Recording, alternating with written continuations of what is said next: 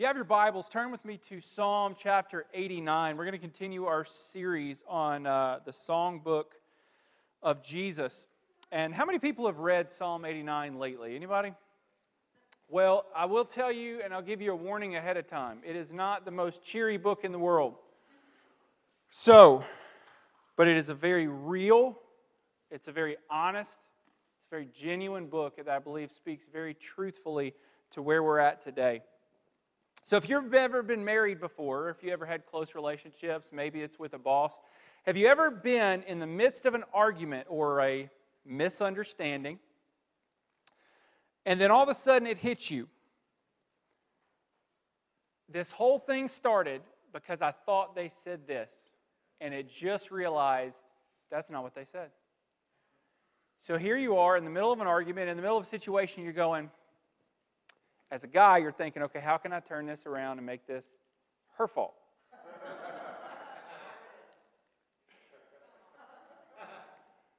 if we can just be honest. Um, but how many arguments do, have you experienced in your family or with your coworker or with your boss? And the truth of the matter is, when you get down to it, it's simply because you thought or she thought you said something that you didn't say. And all of a sudden it explodes, and you get into it and you go, Well, well, you said this. And they go, No, I didn't. Well, yes, you did. No, I didn't. This is what I said. I know you said this. No, I actually said this. Married people in the room are smiling for a reason. And it all it comes down because what we thought we heard and what we thought we knew wasn't exactly what actually happened. Maybe you thought something, they said this or that, and I know if John were here, he would back me up on this. The more you get to know your spouse, the more you trust who they are, not simply what they say. And the greater your marriage will be. When you no longer just simply listen to the words they say, but you remind yourself of who they are but all of a sudden you're in the middle of a fight and or you hear something and you just you you're, you're about to come back with something and then you say okay i know who she is. She would not have come across that way. Something's pause. And trust the person you're married to or trust your family member trust your sister your brother trust who they are for a second and go hang on time out I don't believe you meant it this way. This is what I heard. But I don't think you meant it this way, so help me understand what you're really trying to say. I can't tell you how that kind of idea has impacted my marriage to where I will take a time out in the middle of say, okay, I know you probably didn't mean it this way, but this is the way it came across. This is what I heard. This is the way I felt. So please help me understand what you're trying to say. And that has made a big difference in my life. Have you ever felt or have you ever gotten into it, or am I the only one that has gotten into it and realized, like, I thought they said this, but I'm experiencing this, and I'm mad about it? Has you ever had that with your spouse or with a brother, sister, or am I the only one? Anybody awake? Good? Ready to go back? I'm just kidding. Have you ever felt that way about God? Have you ever felt, God, I thought you said this, but what I experience is this? And the two are not lining up. I thought a blessed life was supposed to look like this. I thought a life of a believer, I thought a marriage of a believer is supposed to look like this. But what I'm experiencing and what I thought I knew about you and what you've said do not line up. Has anybody ever experienced that? Good, because you're not alone. We're going to talk about it. It's Psalm 89. Let's pray. Heavenly Father, I thank you for your word. I thank you for this morning. God, I thank you that we have the privilege today of gathering together. God, because it is a privilege. There are so many tens of thousands of believers around the world who do not have the privilege that we have this morning, God. So I don't want to take that for granted.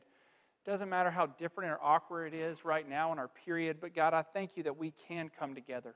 God, I thank you that in, in Christ we can have unity as a body of believers. That distance doesn't separate the unity that we can have in Christ. God, race doesn't matter in the kingdom of God. God, I thank you that you, you call us to unity. You call us one body, one nation, a holy people, a royal priesthood. God, that's who you've designed us and called us to be. And I thank you that we have the opportunity to live in unity in Christ. But God, this morning I specifically pray to those who are listening to this message and are at a place of desperation and despair, a place of confusion of what they thought about not lining up with what they're experiencing, God, because that happens.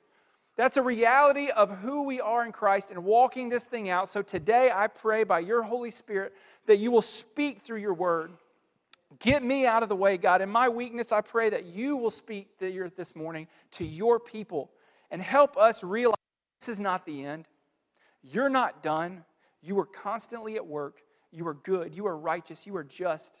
And you love us, God, in spite of the difference and the stress that we feel between what we think we know about you and what we're experiencing today. So, God, speak to us this morning. May your Holy Spirit fill this place, fill kitchens, fill living rooms across this country, God. And today, make us more like Jesus than we were when we came in here. We give you this morning. Holy Spirit, speak by your power. Change lives, because my words can't. Only you can. So that's what I pray this morning. Change us and make us more like Christ. We pray this in faith in the name of Jesus. Amen. Hopefully, you have your Bibles out in front of you. You have a notebook, uh, some way to take notes because you're going to retain a lot more.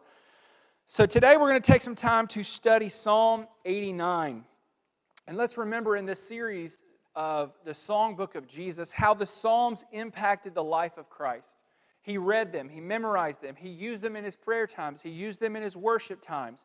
And he was from the line of King David, if you know it. And Psalm 89 is broken into two primary uh, terms. When you start looking and researching, there's two things that uh, scholars call uh, the book of uh, Psalm 89. They say, first, it's, it's a covenant psalm because it speaks so clearly about the promise and the covenant that God has made with his chosen man, David. Ethan, the author, sometimes speaks of the prophecies and covenants made all through uh, 1 Kings and, and 2 Samuel and 1 Samuel that God makes to David his anointed one. So when we read uh, in Luke chapter 1, Mary, after she uh, is visited by Gabriel, she goes, after she's been um, impregnated by the Holy Spirit, she goes to her cousin or sister, Mary's house. Cousin? Aunt? Cousin, that's what I thought. See, I don't know everything either. She goes to her cousin's house and she sings a psalm in Luke, or she sings a song in Luke chapter 1, and she references Psalm 89.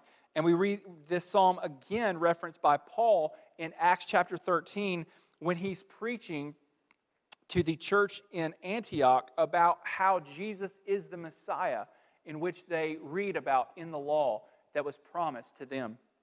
So, this, as Jesus read Psalm 89, we have to understand that he's seeing the fulfillment of his life inside of these passages. He's seeing the promise of who he is inside of these passages. But remember, as we've alluded to, these are not uh, gleaming, glittering, most encouraging passages on earth. So, even in those chapters in the psalm we read about of lament and praise, we still know that Jesus read these seeing who he is designed to be in Christ, or who God has designed him to be, which is the Christ, the Messiah. And so, this, this, the second thing that this chapter is called is a maskil or maskil, depends on who you listen to. I'm just going to defer to John on how you pronounce it. But basically, when you start researching it, there's two main things that people have come to conclude that means. Basically, wisdom or wise and teaching. So, as we read the psalm, there's a lot of psalm that we can sing praises to God, right? That the whole thing, the last five chapters of Psalm, are just beautiful praise and worship songs to God, just telling about His majesty and His glory. Some songs we use as prayer that we can, like Psalm 91 as a church that we did for two months, that we use it in our prayer time.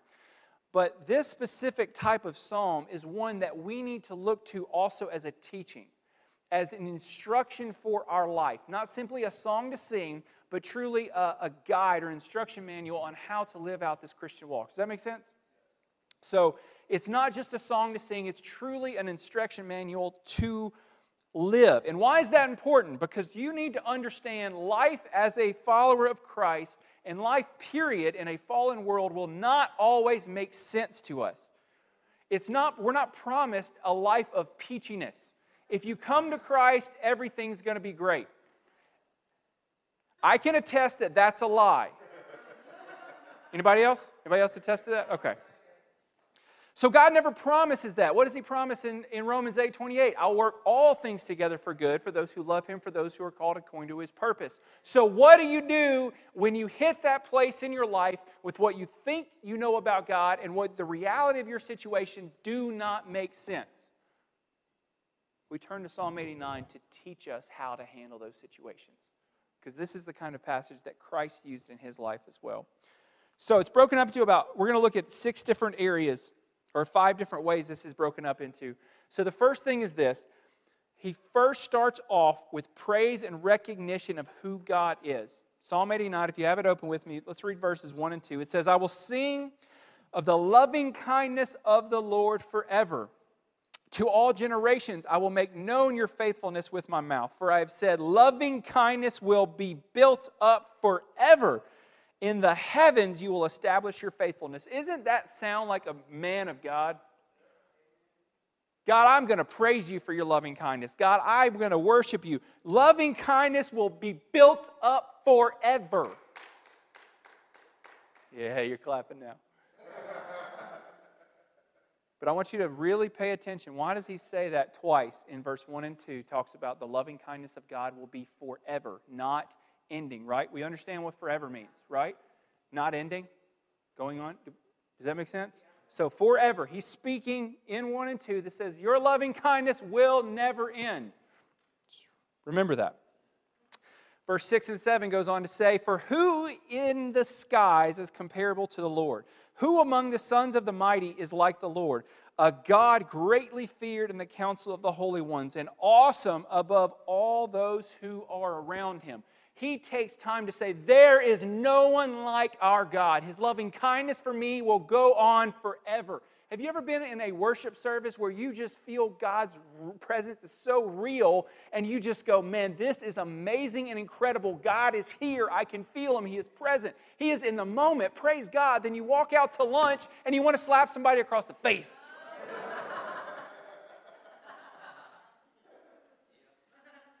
Maybe you're married to him. Maybe you just strapped him in a seatbelt in the back seat. Real talk here this morning, okay? But what I want us to learn from this is the same lesson that Jesus taught his disciples in Matthew chapter 6. The disciples came to him and said, What? Lord, teach us to pray. What did Jesus say? Pray like this. And what does he say? Our Father who is in heaven. Who is he talking to? God hallowed be your name. Say that with me.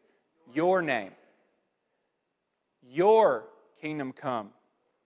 Your will be done on earth as it is in heaven. Why is that important? Because I try to tell people so many times like how you frame your time with God drastically impacts the effectiveness of your prayer time. So if you enter into your prayer time and time alone with God, which eh, Psalm 89 is a prayer to God, we understand that. When you enter into your prayer time and you frame your time, you walk into your time with God and start laying out your problems. What you frame that entire time that you're spending a time with God is about your problems. And so then what happens is you try to tell God to insert himself into your problems. That's not how God's outlined in his word that we should pray we go in and we tell that time and we frame that time about who God is. Our Father who art in heaven, hallowed be your name. Your kingdom come, your will be done on earth as in heaven. What did he do in Psalm 89? He started his prayer time saying, God, this is who you are. And then what happens when he says, now take your prayers, take your things that you need, take your requests, lay them before God, and your problems will never be bigger than the God whom you're praying to. But in reverse, if you frame your entire prayer time about your problems, your God will never be bigger than your problems. Does that make sense? So we have to start our prayer time. And we need to learn this from this chapter that our prayer times have to be about beginning our prayers recognizing who God is. You know one reason that is important? because a lot of times we enter our prayer times and our problems are all that are on our mind. That's all we're thinking about.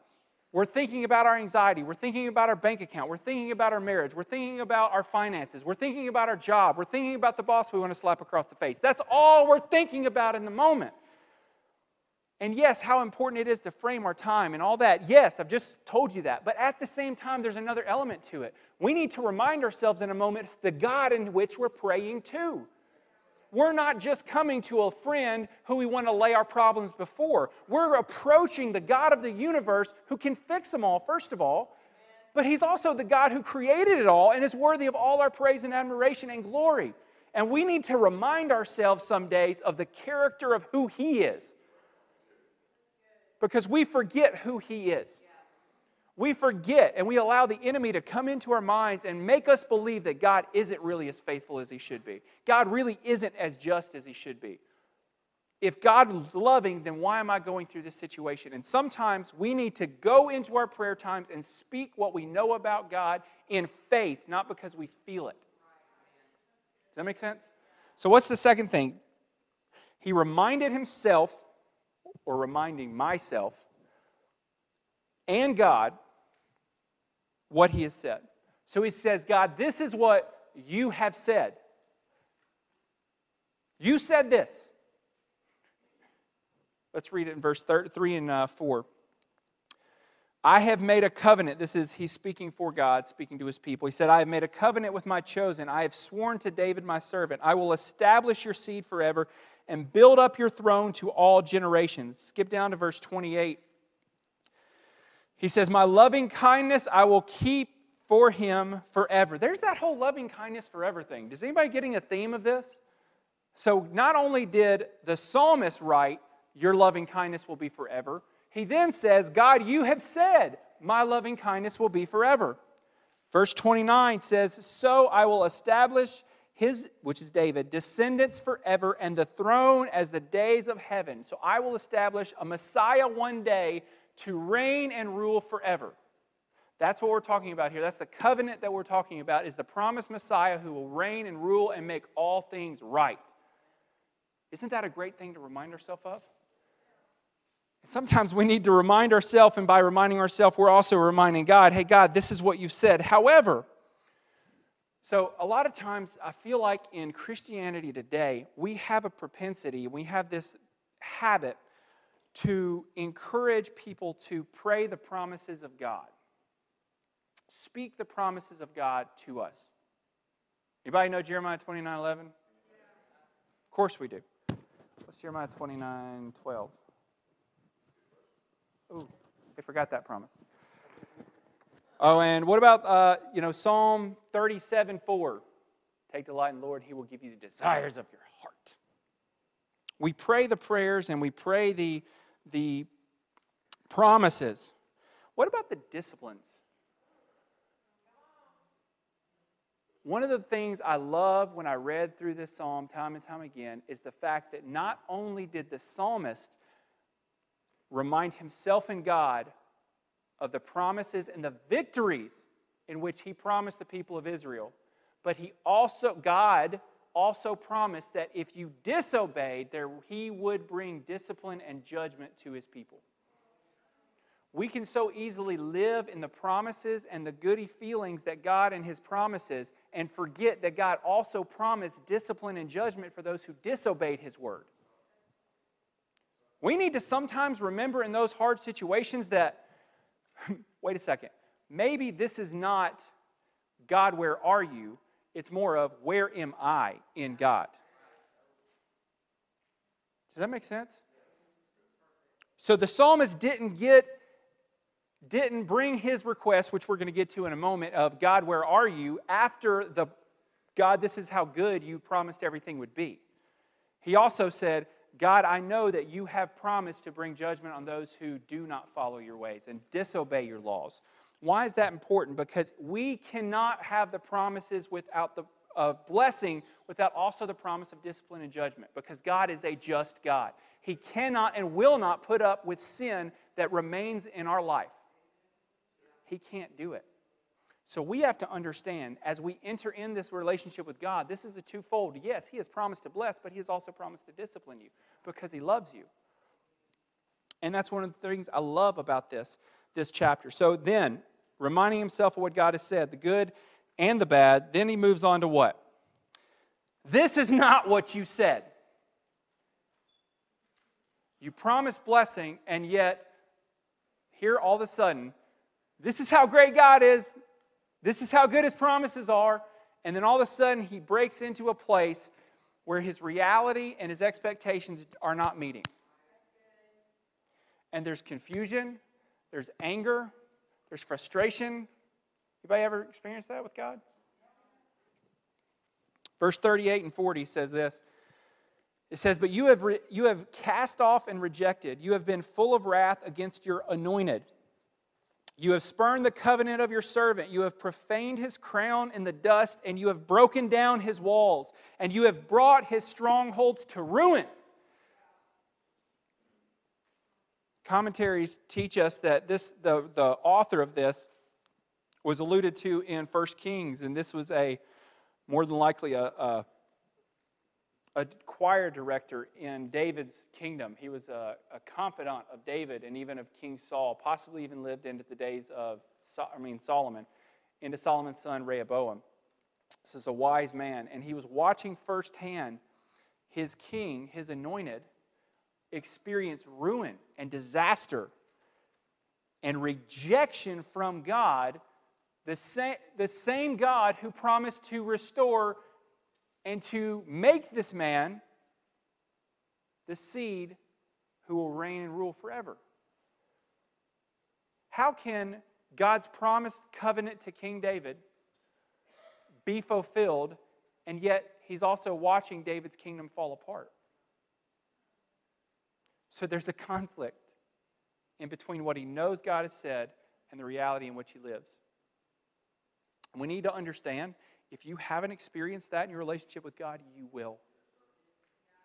This is a reality of following Jesus. You're not a failure if you experience this confusion and chaos inside of your soul. Okay? This is a reality because you don't understand how God works fully.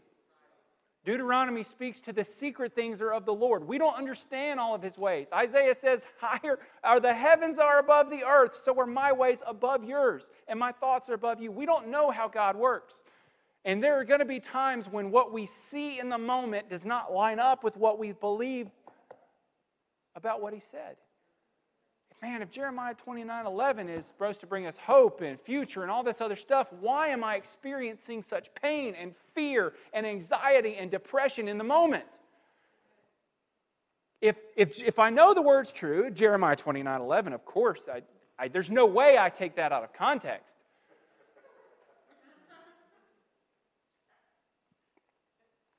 Sometimes we hold God's promises to our context and our standards. And he didn't speak in our context, he spoke in his. And there are going to be times as infinite creatures speaking with an infinite God that we, what we experience, does not line up with what we believe his word says. And in those moments, you need to understand you are not a failure if you can sit there and say, why is the opposite of what I believe about God happening? All through the Psalms, we read, how is the righteous forsaken and, and, the, and the unrighteous blessed? Read the Psalms, man. Anybody ever been there? Am I speaking to anybody who knows what I'm talking about? Okay. So, just so you know, it's been a rough week on me personally and the struggles that I've experienced. To the place where Mark texted me on Thursday and said, Do you want me to preach? It's like, No. I said, Because this is, this is, this is, I'm living this. This is what I'm living now. So, no, I think I'm supposed to be here. I said this in the first service. So, do you know how, when your son or daughter is born, the phrase I love you takes on a very new meaning? And then every single birthday after that first birthday. The second birthday, that meaning is a little bit deeper. And the third birthday, that meaning is a little bit deeper. And on the fourth, it's a little bit deeper. Or with your spouse, that first anniversary, I love you means a little bit more and deeper than it did that first year or when you got married. And then the second. So every single year that I love you, every day that I love you changes. Right? Does that make sense? I mean, something you may say to your kids every night, I love you, good night, becomes a catchphrase until you have to rush them to the hospital. And then that I love you becomes so much deeper than a catchphrase. Do you know what I'm saying? Sometimes we use the catchphrase walking it out here. And I'm telling you that the more me personally, I'm, just speaking for me, the more I get intimate with God, and sometimes the crap hits the fan, the more I understand the depth of that phrase. That phrase is not just simply, well, you're having a bad day, walk it out, your day will get better tomorrow. Walking it out, are you going to walk it out when the terrain gets so deep you don't know how you're going to take another step? Walk it out when all you can think about is going back to the lifestyle before because this is not what you signed up for. Walking it out, meaning, how do I love my spouse when the only thing I want to do is throw something at him and never see him again? How am I going to walk? Am I going to walk this thing out faithfully when I don't know how I'm going to feed my kids? When the only thing I want to do is quit my job and screw it all? What are you going to do? You got a choice. Because in those moments, there's no neutral. There's no, there's no resting in that decision. You have a decision to continue walking it out by faith, knowing that I don't feel it, and I may not even believe it right now, but I'm going to do it anyways because I know and I'm going to have faith and I'm going to trust that God is who He said He is going to be. Even though my circumstances don't tell me that, my situation right now doesn't tell me that. What I'm experiencing is the opposite of what I know to be true about God. Am I going to walk it out anyways? Am I going to walk it out because I'm running on two hours sleep every day, because I'm waking up with panic attacks every night? Am I going to walk it out? When crap hits the fan, walking it out it turns into much more than a catchphrase we use. It turns into a decision. You're going to do it or you're not. When you have a fight with your spouse, you walk out of the house, you have a decision. Am I going to walk back in and walk this relationship with God out by serving and loving that spouse? Or am I going to walk to my car? Am I going to go into work tomorrow and choose to serve that boss that I can't stand, that treats me like absolute garbage? who I'm sick and tired of. When they open their mouth, I get a pit in my stomach because I know it's going to be an absolute nightmare. But am I going to do it anyways? And am I going to smile back? And am I going to represent Christ well in that moment or not? You have a choice to make when your reality does not line up with what you believe about God. In those moments, that's what it means to walk it out. You walk something out by faith not just simply hoping for a better tomorrow. You walk it out by choice, and you're going to have faith that the loving kindness of God will go on forever, whether I feel it in the moment or not. Psalm 89, I want you to hear this. Psalm 89 gives you permission to be genuine with God. It gives you permission to take your frustrations and that discontentment and the stress between your reality and your expectations of God and gives you permission to be real with Him. I think sometimes we, we don't want to truly have it out with God. We don't want to scream at God. Who am I to scream at God? I've heard preachers tell me, like, I wouldn't dare scream at God. He's a holy God. Dude, half the book of Psalms to me is in a raised voice. And I'll just be honest, when you read it, oh my, how can you not hear the writer screaming at God, How long, O Lord? That's not a, oh Jesus, how long? Oh, your loving kindness is nowhere near me. Holy God, despair is my best friend.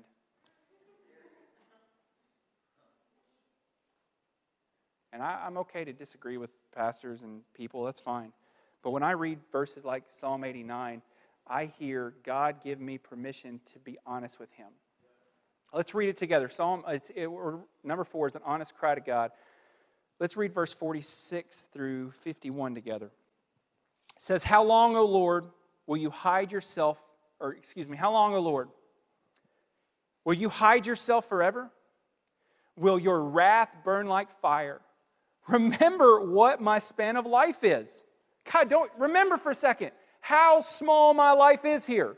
Is all of it going to be despair and pain? For what vanity have you created the Son of Man? Verse 48. What man can live and not see death? Can he deliver his soul from the power of Sheol? Hey, you remember verse uh, uh, 1 and 2? I will sing of the loving kindness of the Lord forever. Right? Verse 2 says what? For I have said, loving kindness will be built up forever. In the heavens you will establish your faithfulness, right? He just said that in verse 1 and 2. What does verse 49 say? Where are your former loving kindnesses, O Lord? He just praised God for his loving kindness will never end. And now he's saying former.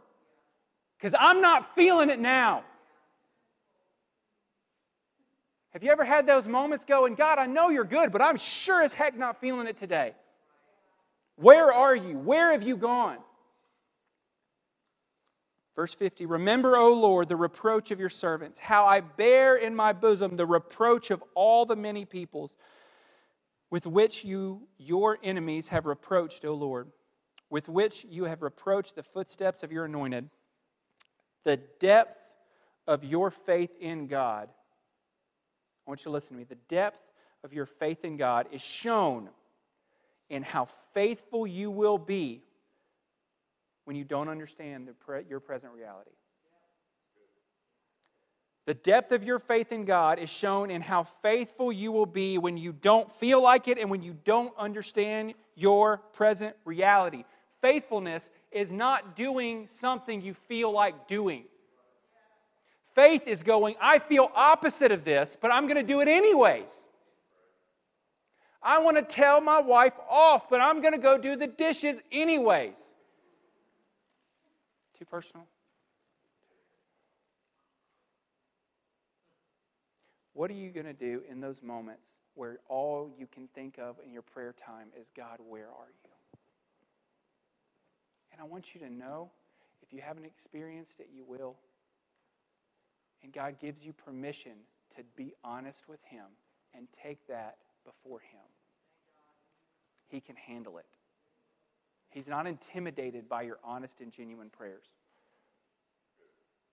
He wants you, not the fake you that you want to put on for everybody else. He wants the real you. And He can handle your questions. But that's not the end. That's not the end. And we can't allow our desperate cries to be the end of our prayers with God either.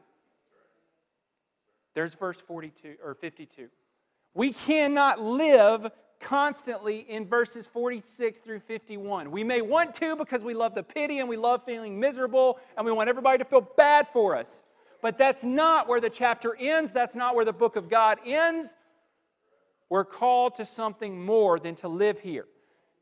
We're given permission to experience and be honest with God, but we are not given permission to make this our final resting place. Verse 52, last verse in the, this chapter says, Blessed be the name of the Lord forever and ever. Er, amen. And amen. Why would he say things twice?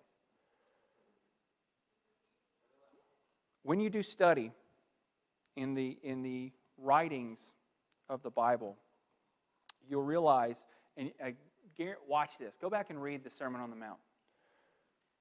And see how many times, or, or the book of Romans too, Ephesians, Philippians, Colossians, same thing. When an author says something twice, again and again, it's to bring special emphasis to this. especially emphasize a truth in something. Blessed be the name of the Lord forever. Amen and amen. There are going to be days when we feel like our circumstances are overwhelming us. We are tired and we're just we're done. And in those moments, we have to be able by faith to pray and speak Psalm 89 52. I do not believe this verse is simply a close to the prayer and a sweet way to end it. And Jesus says amen. It's the last verse in the Bible, so we need to close everything with amen. I think this amen and amen is a statement of faith from a broken, a hurting, a desperate, and a confused writer. Our circumstances cannot and will not change the character of who God is. What you're going through cannot define who God is. It can't. God is unchangeable. You can't change who God is. His attributes, His goodness, His love, His mercy, His kindness, all of those things cannot change based on the reality of where you're at and what you're going through. And we need to be able to tell ourselves that. We have to end our time with God and going, you know what? I've laid it all out. But none of this changes who you are.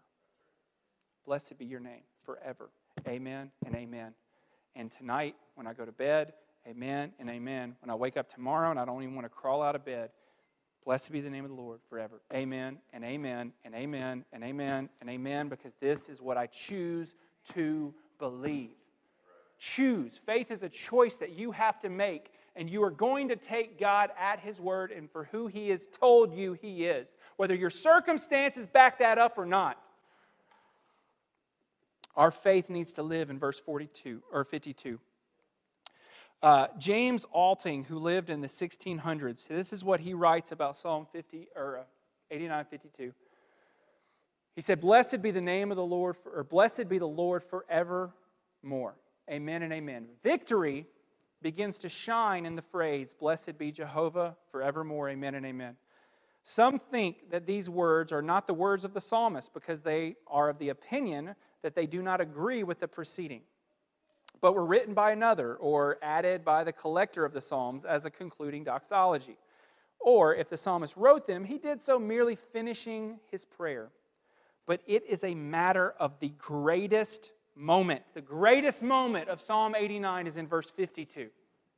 Not at the first when he was praising God for how great his loving kindness will be forever. The greatest verse in Psalm 89 is verse 52 because he says, No matter what I feel and no matter what I see and no matter what I'm experiencing, I will bless the name of the Lord forever. Amen and amen. So be it. It's the choice he made. Going back to what he said, he said, For it indicates the victory of faith, since he observes that after that grief, the reproach of the heel is gloriously removed, that the Messiah may remain a victor forever.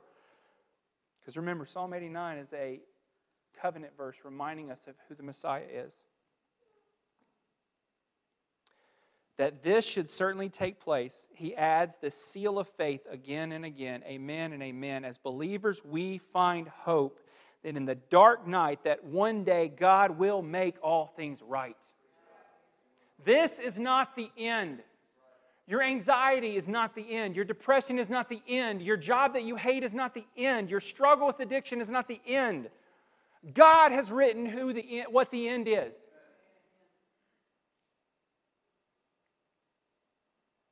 All the bad situations we will face will one day may, be made right.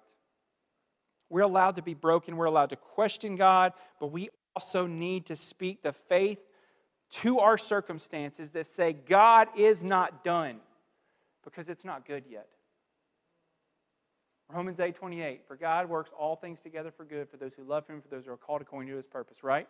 So if it's not good, then God's not done yet. And sometimes we have to tell ourselves that. It's not The hope of Psalms is that this is not the end, that we have a Messiah who will make all things right. It's the hope of the Word of God. It's the hope we have in Christ. That the, the hope we hold on to in the times of confusion, the times of chaos, the times of anxiety, the times of depression, whatever you're going through, in times of addiction, that the hope we have is that one day God will be honor his word. He will fulfill what he has said. He will fulfill those promises and make all things right in the end. That's the hope we always can hold on to.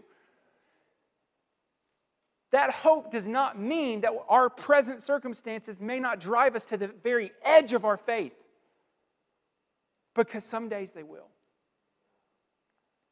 But when you're on the edge, you have a choice to put that faith into action, to walk it out, and say, Blessed be the name of the Lord forever. Amen. My circumstances will not define the God I have.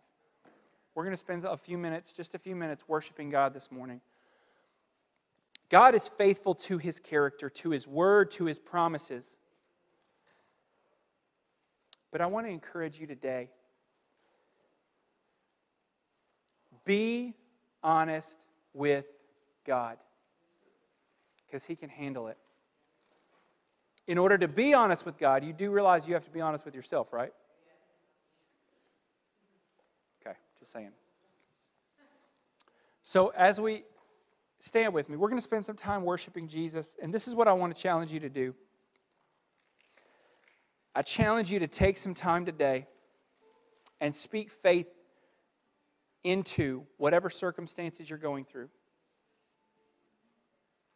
If it's a job, if it's a relationship, if it's anxiety or depression, whatever your circumstance that is captivating your mind and attention and emotions right now, I want to challenge you for the next few minutes to speak by faith to that circumstance and remind your mind and tell that circumstance who your God is.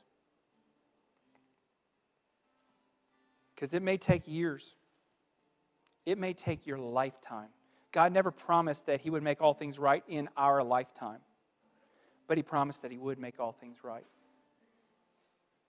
So I want to take some, just a few minutes to close us out today. Whether it's you're in a kitchen or a living room or here with us today, let's take some time to be honest with God. Maybe you just need to cry out this morning and say, God, where are you? How long? Where is your loving kindness gone? God can handle it. If that's what you need to do this morning, then do it. But I believe some of us just need to tell our situations and our circumstances, I will walk this out. God is good. He will make things right. And I choose today to bless his name no matter what my circumstances tell me. I will bless the name of the Lord. I prayed this morning on the way to church. I said, God, this is it for me. I'm all in. I'm not going back. Doesn't matter what my circumstances. Doesn't matter. This is, this is the life I've chosen. For good, for bad, the ugly. I know I'm not wrong, but if I am, this is what I've chosen, and I'm not turning back from it. And I pray that you can pray the same thing today. That you'll tell God, and you'll tell your circumstances, this is it. This is what I choose.